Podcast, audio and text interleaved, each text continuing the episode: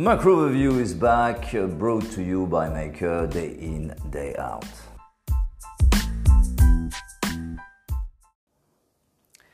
ECB in uh, four words, uh, as per our expectations. Uh, for those that uh, listened to the previous podcast, uh, our stance going into ECB was threefold we thought uh, that the European central banks would emphasize the improvement in the overall macro mood, and this is exactly what they did. That's the first thing. Uh, to quote them, um, incoming data suggest a strong rebound in activity, end of quote.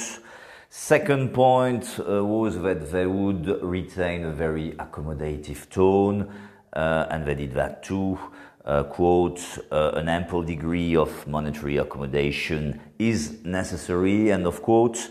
And the third point, uh, and by far the most important, was that we assumed that the ECB would not go as far as reiterating uh, its intention to talk the euro down, which opened an opportunity to be long the euro, of course.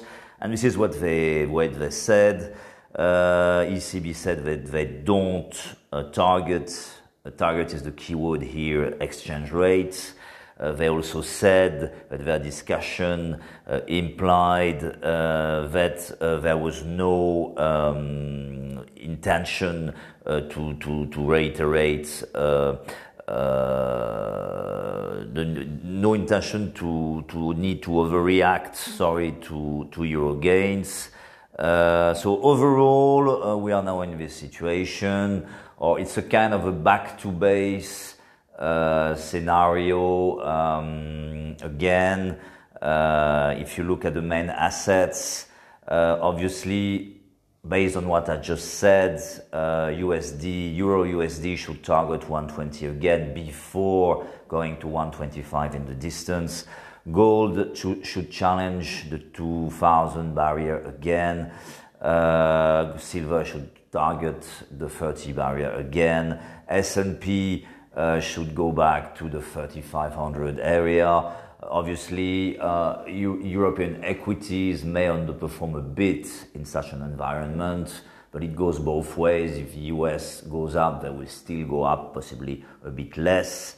And beyond that, from, from a more um, idiosyncratic perspective, expect cyclicals and value to keep outperforming, notably autos, notably uh, basic resources. Uh, we will be more cautious on oil, um, you know, after what oil and energy in general, after what we have seen. Uh, also remain cautious on techs, uh, where, you know, froth is continuing.